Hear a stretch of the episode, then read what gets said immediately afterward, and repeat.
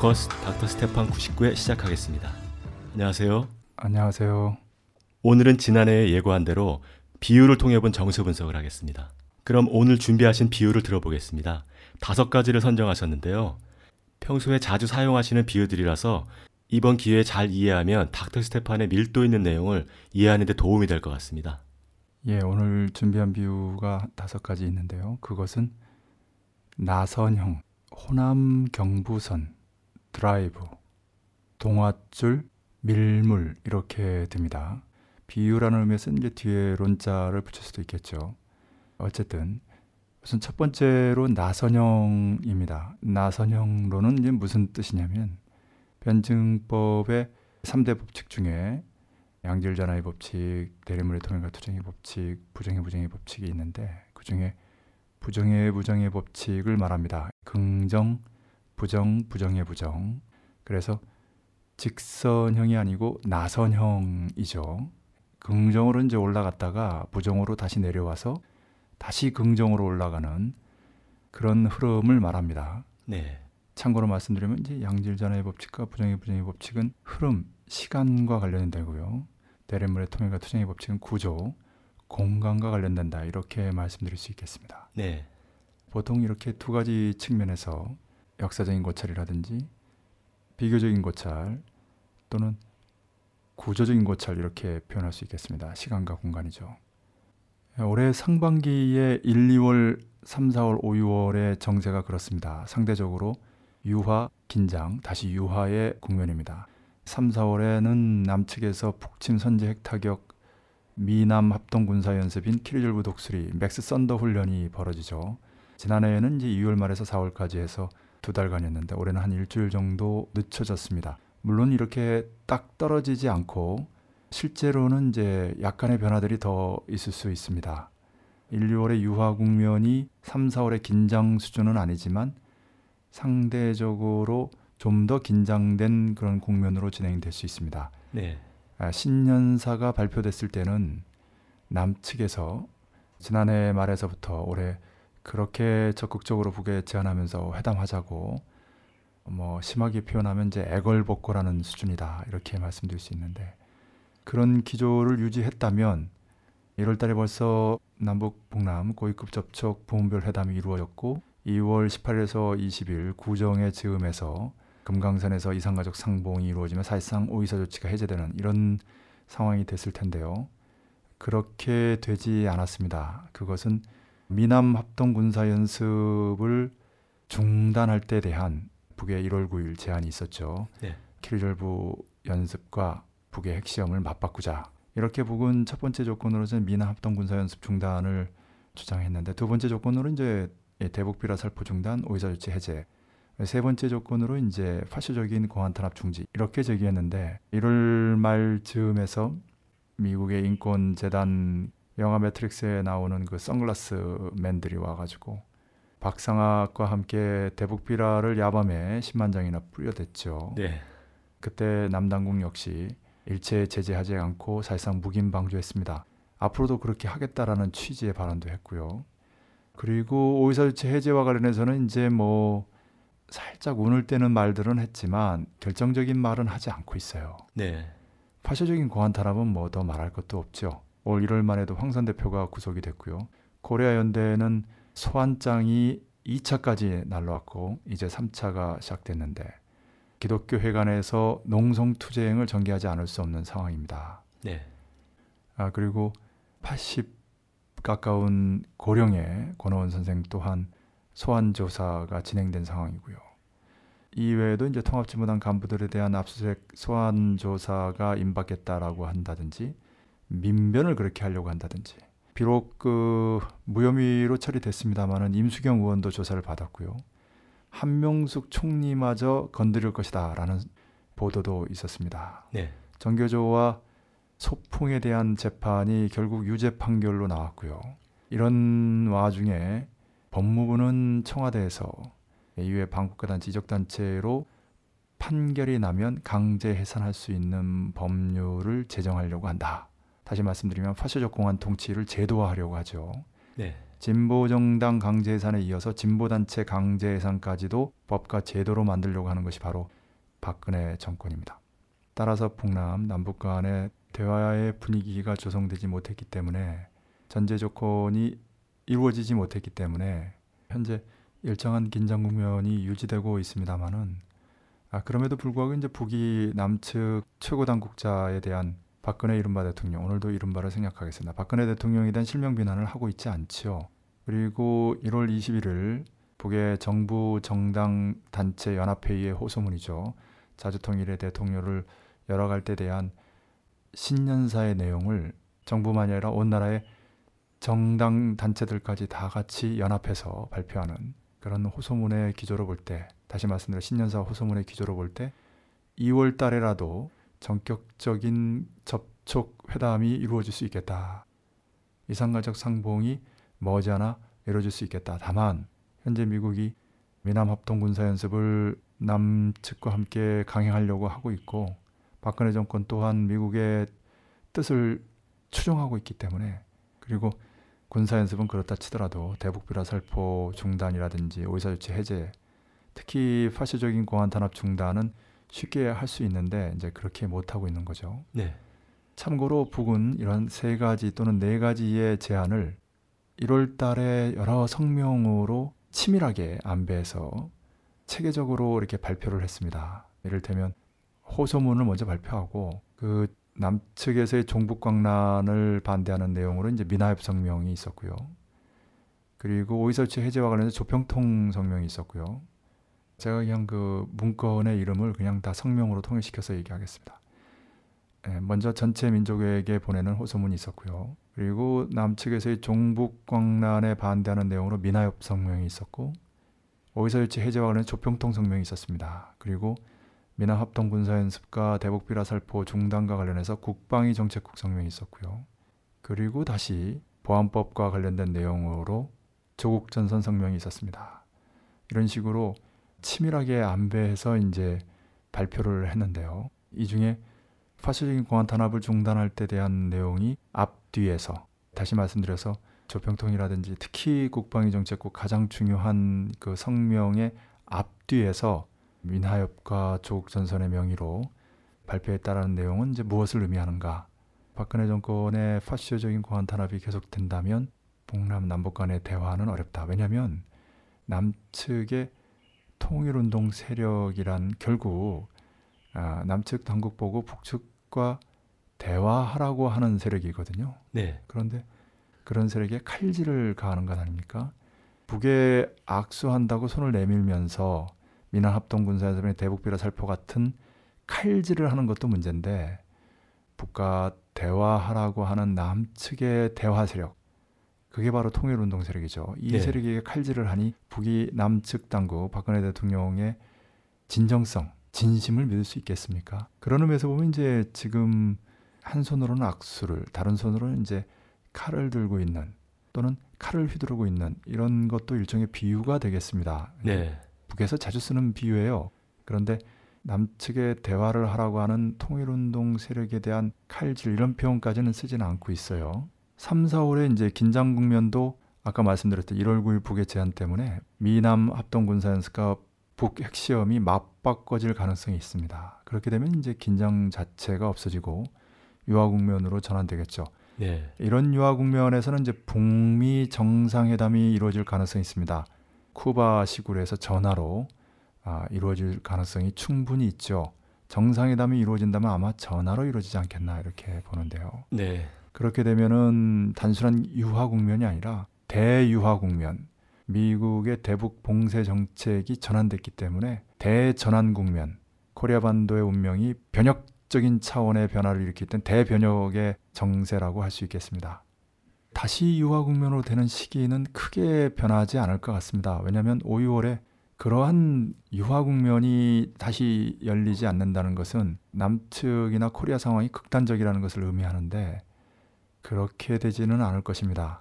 그렇게 돼서도 안 됩니다. 무슨 얘기냐면 북이 올해 8.15 10.10 광복 70돌 당천건 70돌을 혁명적 대경사로 빛내이자라고 하고 있기 때문에 반드시 말이 안 되면 힘으로라도 해서 정세를 바꾸려고 할 것입니다. 네. 그렇기 때문에 3, 4월에 긴장 국면이 유지되고 5, 6월에 극적인 전환이 이루어지지 않는다면 사달이 날 수 있다. 그런 말씀을 누차 경고를 드렸는데요. 구체적으로 이제 통일 대전에서 뭐 서해 5도를 점령하는 국지전부터 시작해서 미 본토를 공격하는 전면 핵전까지 중간에 뭐 제한핵전, 뭐 확대 제한핵전 이런 표현도 제가 썼습니다만 북에서는 어제 보도된 공군 해군이 연합해 가지고 미 핵항모 타격단을 상징하는 작은 섬을 이제 공격했는데 그때 쓴 표현에 의하면 이제 상용 무력에 의한 전쟁과 핵 전쟁 쉽게 얘기하면 이제 재래전 첨단전에 다 준비돼 있다 이런 네. 표현이 나옵니다. 네. 그런 전쟁이 이제 벌어지는 거죠. 또 남측에서는 대중적 항쟁 또는 개헌 정국이 벌어질 수 있습니다. 대중적 항쟁은 현재 공안 탄압 분쇄 투쟁의 흐름, 민주노총의 총파업 아, 준비 흐름, 세월호 참사 진상규명 책임자 처벌 운동, 각계 민중의 생존권 투쟁 이런 투쟁의 흐름들이 하나로 모아지면서 대중적 항쟁으로 폭발할 수 있습니다. 또는 김무성이 작년 10월 그리고 올해 초에 제기한 개헌 본물론, 개헌론이죠. 이것이 이제 본격화되면 박근혜 정권은 이제 레임덕에서 식물 정권의 단계로 바뀌겠죠. 네. 레임덕이라는 이제 절름발이 오리 또는 식물이라는 말도 일종의 비유죠. 식물이라는 것은 이제 뭐 꼼짝 못하니까 살아는 있으되 움직이지 못하는 제가 생각하기엔 거의 이제 뇌사 단계라고 표현할 수 있겠는데 네.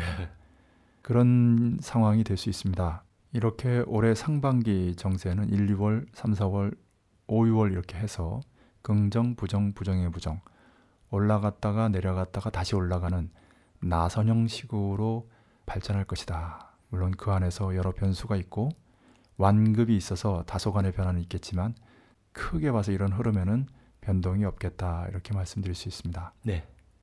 예, 두 번째는 이제 호남 경부선입니다. 서울에서 이제 그 광주로 가는 호남선과 부산으로 가는 경부선이 있죠. 대전까지는 같이 갑니다.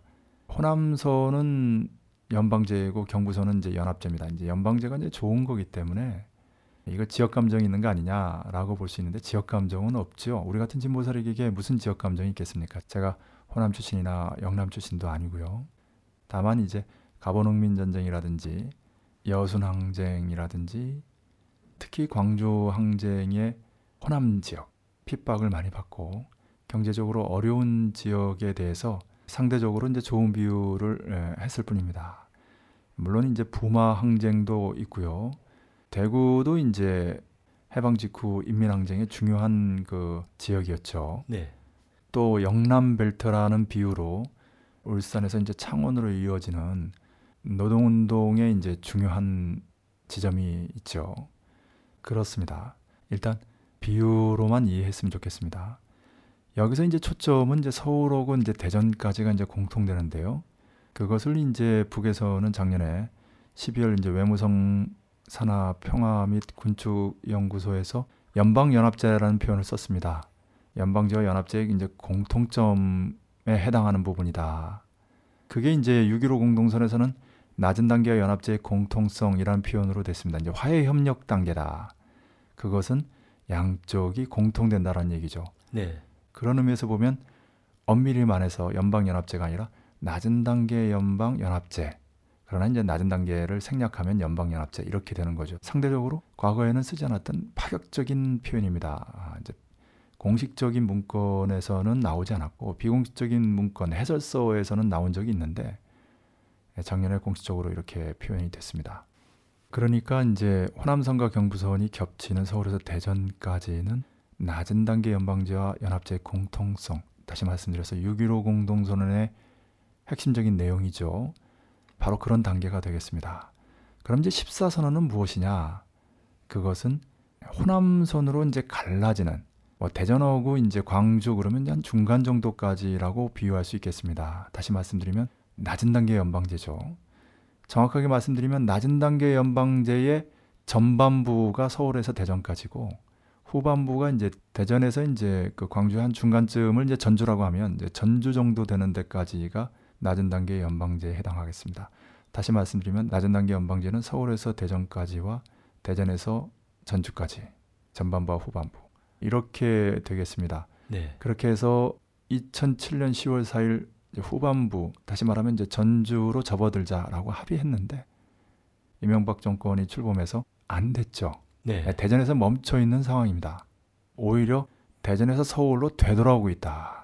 그런 정책을 박근혜 정권이 계승하고 있는 거죠. 네. 세상이 서울에서 대전까지 갔다가 서울로 되돌아오고 있으니 얼마나 기가 막히겠습니까? 이것이 바로 북남 남북 관계의 현주소에 해당하겠습니다. 그만큼 통일 운동이 어려운데요. 올해는 이제 신년사에서 자주통일의 대통령을 열어 나가자. 정부 정당 단체 연합회의에서도 전체 민족에게 그러한 호소문을 발표했습니다. 이것은 작년 10월 4일 황병서 총정치국장 일행이 박람월에서 아시안게임 폐막식을 참관할 때 했던 대통로라는 말의 연장입니다. 그러니까 이미 그때부터 이러한 그 전략 계획을 갖고 있었던 거죠. 네. 올해 광복 해방 70돌. 불행히도 미완의 광복, 미완의 해방이죠. 그렇게 해서 분단 70돌이기도 한데 그것을 통일로 흐름을 바꾸는 북남 남북 관계의 대전한 대변형을 이루어내자. 그것이 이제 자주통일의 대통로죠. 대통로 큰 길. 이것 또한 역시 비유에 해당하겠습니다. 네. 예, 한마디로 말씀드리면 빨리 대전에서 서울이 아니라 서울에서 대전으로 방향을 바꾸고 호남선으로 다시 말씀드리면 이렇게 6.15 공동선언을 재확인한 뒤에 호남으로 즉 14선언 이행을 재합의하자 라는 6.15 공동선언 14선언 또 그 바탕이 되는 이제 7.4 공동성명 이러한 그 세 성명 선언에 대해서 북은 통일헌장 통일대강이라고 표현하는데 재합의하고 통일로 나아가자라고 하는 그러한 그 정세 변화를 일으키려고 하는 것이죠. 네. 이것을 이제 호남 경부선, 호남 경부선론이라고 할 수 있겠습니다. 예, 이제 세 번째는 이제 드라이브입니다. 정확하게 말씀드리면 이제 공안 드라이브, 공안 정책을 박근혜 정권이 펴고 있는데요. 그것이 바로 파쇼적인 공안 탄압으로 드러나고 있고요. 구체적으로 통합진보당 강제해산과 이정 목사 코리아 연대 압수수색 건이 예, 단적으로 보여주죠. 네. 여기에 토크 콘서트를 했다고 해서 황선 대표를 구속하고 신은미 재미동포 교수를 추방한다든지 80대 고령의 민가의 양심수 후원의 명예회장 권호원 선생을 소환 조사한다든지 아까도 말씀드렸습니다마는 정교조 소풍에 대한 결국 유죄 판결이 나왔고요. 민변을 수사하려고 합니다. 임수경 의원에 대해서도 소환 조사를 했고요. 한명숙 전 총리도 조사하겠다라고 하는 보도가 나오고 있습니다. 이외에도 한길 노동자회라고 해서 철도 노조와 관련된 한 동아리를 이제 탄압하려고 하는 거죠. 이뿐만이 아닙니다. 이제 이미 뭐 범민련이라든지 뭐 실천연대 민권연대 그리고 평통사라든지 이런 단체들을 탄압해 왔고요. 한국진보연대도 탄압하려고 합니다. 그런데 문제의 심각성은 통합진보당이라고 하는 국회의원들까지 있는 합법적인 진보 정당을 말도 안 되는 궤변으로 근거와 논리도 없이 강제 해산시킬 뿐만이 아니라 코리아 연대를 비롯한 진보 단체, 진보 민주 단체를 강제 해산시키려고 하는 겁니다. 이적 네. 단체로 규정한 뒤에 강제 해산시킬 수 있는 그런 법조문을 만들어서 시스템적으로 앞으로는 이러한 급의 단체들은 무조건 없애버리겠다라고 하는 거죠. 네. 이것을 이제 박근혜 정권 집권 3년 차의 목표로 삼고 있는 것입니다. 1년 차, 2년 차에 쭉 양적 축적을 해오다가 3년 차에 질적 전환을 일으키겠다라는 거죠. 왜 4년 차, 5년 차로 그렇게 하자는 이유는 각각 총선과 대선이 있기 때문에 그렇습니다. 네. 과거 김영삼 정권 문민 파쇼 통치라고 하죠. 집권 4년 차에 한 청년을 탄압하기 위해서 없애기 위해서 연대 사건을 조작했습니다. 그때는 이제 집권 4년 차였죠. 집권 5년 차에는 IMF 위기가 있기 때문에 그것은 제국주의 세력에 의해서 계획된 것인데요. 그 전에 이러한 결정적인 위기의 최대 위협 요소라고 볼 수 있는 청년학생 운동, 1987년 6월 항쟁의 주역이었기 때문에 굉장히 강성에 있는 대중 조직이죠. 네. 그 운동 세력을 이제 한마디로 말하면 작살낸 거죠. 그것을 이제 따라 배워서 이렇게 파쇼적인 공안 탄압의 제도화로 가려고 합니다. 이렇게 1년, 2년, 3년에 걸쳐서 이 흐름을 이어오고 특히 3년차의 제도화라고 하는 결정적인 조치를 취하려고 하는 이러한 흐름을 공안 드라이브라고 비유할 수 있겠습니다. 이 드라이브라고 한다면 여러분들 이제 탁구를 할 줄 아시는 분들은 잘 알 텐데 탁구공을 이제 탁구채로 탁구공의 이제 아래 또는 옆 부분부터 해가지고 이제 위로 이렇게 감아 올리게 되면 공에 이제 회전이 많이 먹어서 상대편 탁구대에 맞았을 때는 굉장히 탄력 있게 힘 있게 이제 가게 됩니다. 그래서 그때 잘못 치게 되면 이제 공이 탁구대에서 이제 튀어나가게 되죠. 네. 그래서 드라이브를 건다 이런 표현을 씁니다. 이른바 아랍의 봄도 일종의 드라이브죠. 음. 이라크 전쟁으로는 잘 안 되니까 튀니지부터 해서 뭐 이집트, 리비아 그리고 시리아로 이제 나아가는 그런 흐름을 형성한 거죠. 네. 그래서 실제로 이 정권들을 거의 다 바꿨습니다. 이 튀니지는 이제 선거로 그렇게 됐습니다만은 리비아는 무력으로 이집트도 그에 준하는 방식으로 해서 다시 예전으로 돌아갔죠. 다만 시리아는 그렇게 되지 않았습니다. 리비아의 카다피 정권은 끝장났지만 시리아는 북과 이란, 러시아를 비롯한 세력들의 방조를 받으면서 어렵지만은 버텼고요. 그렇게 되니까 이제 또 다른 꼼수로 해서 이제 IS 이슬람 국가라고 해서 미국이 그동안 키워온 세력들을 알카에다로부터 분리시켜 가지고 강성하게 만드는 그런데 이제 그 결과 아, 미국과 이란이 손을 잡게 되는 이라크 정권과도 함께 싸우게 되는 그런 그 묘한 형국이 만들어지고 있기도 합니다. 네. 어쨌든 이렇게 예, 북아프리카와 중동에서의 변화도 이제 드라이브다 이렇게 비유할 수 있겠는데요. 그러나 이러한 공안 드라이브, 공안 정책은 실패할 수밖에 없습니다. 이제 그것이 이제 네 번째 비유인데 현재 박근혜 정권의 처지는 벼랑 끝에서 썩은 동아줄을 잡고 있는 형국이다. 네. 여기서 이제 썩은 동아줄이 바로 공안 정책이라고 할 수 있겠습니다. 박근혜 정권의 취약성에 대해서는 뭐 이미 다들 아시겠습니다만은 인사 참사 윤창중에서 문창극까지 이게 정윤회 게이트 박근혜 정윤회 게이트를 통해서 정윤회 문고리 3인방 십상시로부터 시작된 그 수첩에 적어놓은 인사에서 비롯된 것이다라는 것이 이제 밝혀졌죠. 네. 예. 맞습니다. 민생 참사 이거 심각합니다. 경제 파국을 예견케 하는 천문학적인 재정 부채 이명박 시절에 3천조가 박근혜 시절에 4,500조로 단 2년 만에 1.5배로 증폭됐고요. 이 중에 이자를 내는 재정 부채만 3,700조라고 합니다. 어마어마하죠. 네. 그렇게 되니까 증세를 하지 않을 수 없게 됐는데 문제는 서민에게서 한다는 겁니다. 서민 증세. 부자 감세는 그대로 유지하면서요. 네. 그렇게 되니 반발하지 않을 수 없겠죠. 올해 담배세 인상과 함께 연말정산 세금 폭탄이 터지면서 민심이 크게 동요했죠. 네. 그래서 박근혜 정권의 지지율이 그렇지 않아도 힘들었는데 40%대, 30%대, 심지어 20%대까지 떨어졌습니다. 그 결정적인 역할이 바로 이 재정 폭탄, 증세정, 서민 증세 정책에서 비롯된 겁니다. 네. 그 결과 현재 남코리아 민중들은 경제 활동 인구의 절반에 해당하는 천만 명이 비정규직이고 아, 뭐 숫자를 헤아릴 수 없는 실업자들, 청년 실업자들이 있고요. 천문학적인 농가 부채로 인해서 하루에 세 명씩 농민들이 자살하고 있습니다. 세계 최고의 자살률을 자랑하는 그것은 차라리 죽는 게 낫다라고 하는 삶 자체, 민생 자체가 생지옥이다. 이렇게 말씀드릴 수 있겠습니다. 네. 그 외에도 진짜 참사, 세월호 참사가 벌어졌고요. 남북 북남 관계에도 역시 참사 수준입니다. 그래서 박근혜 정권은 참사 정권이다. 참으로 무능한 정권이다. 이러한 참사를 이제 증폭시킨 것이 박근혜 정권의 무능과 부패의 문제점을 극단적으로 보여준 것이 정윤회, 박근혜 정윤회 게이트입니다. 더 설명드리지 않겠습니다.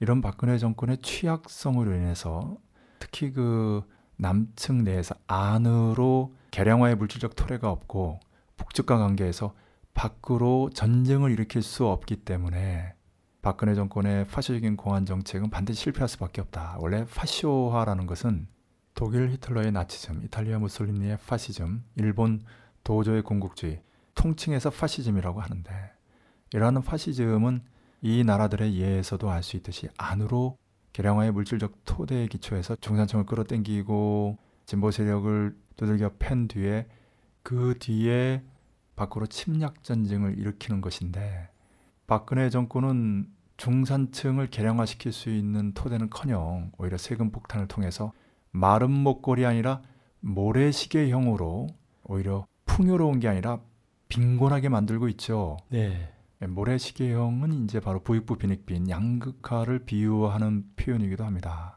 이렇듯 박근혜 정권이 취약하기 때문에 백척간도 위에 서 있다, 사면초가에 놓여 있다, 풍전등화의 상태다 이런 비유적인 표현도 씁니다만은 벼랑 끝에서 매달려 있다. 썩은 동아줄.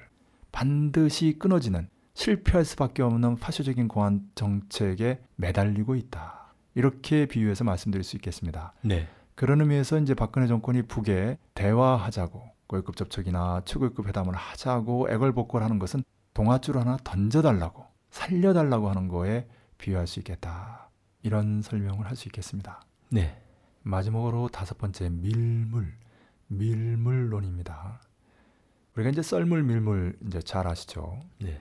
이제 썰물된 상태에서 이제 그 뻘 뭐 조개도 파고 사람이 지나가면서 이제 발자국도 내고 말도 지나가고 뭐 다른 나라에서는 이제 바닷가에서 예, 말을 타고 이제 달리는 모습도 이제 심심치 않게 봅니다.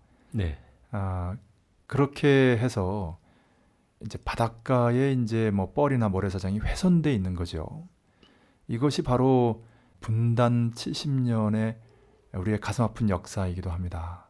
특히 남측에는 이제 외세가 점령군으로 들어와서 독재 정치, 과학적인 표현으로는 이제 파쇼 통치를 배후에서 조종하는 거죠. 네. 특히 군부 파쇼 독재 30년이 컸습니다.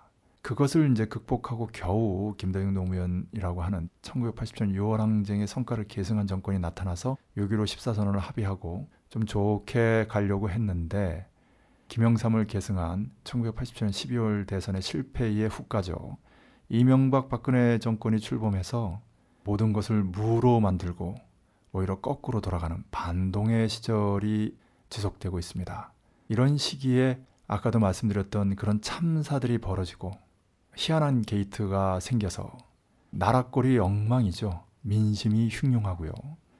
이런 상태에 밀물이 들어와서 다시 이제 썰물이 되더라도 뻘이나 모래사장이 이제 반듯해지는 거죠. 네. 움푹 파들어간 곳은 다시 채워지고 깨끗해지는 것이 됩니다.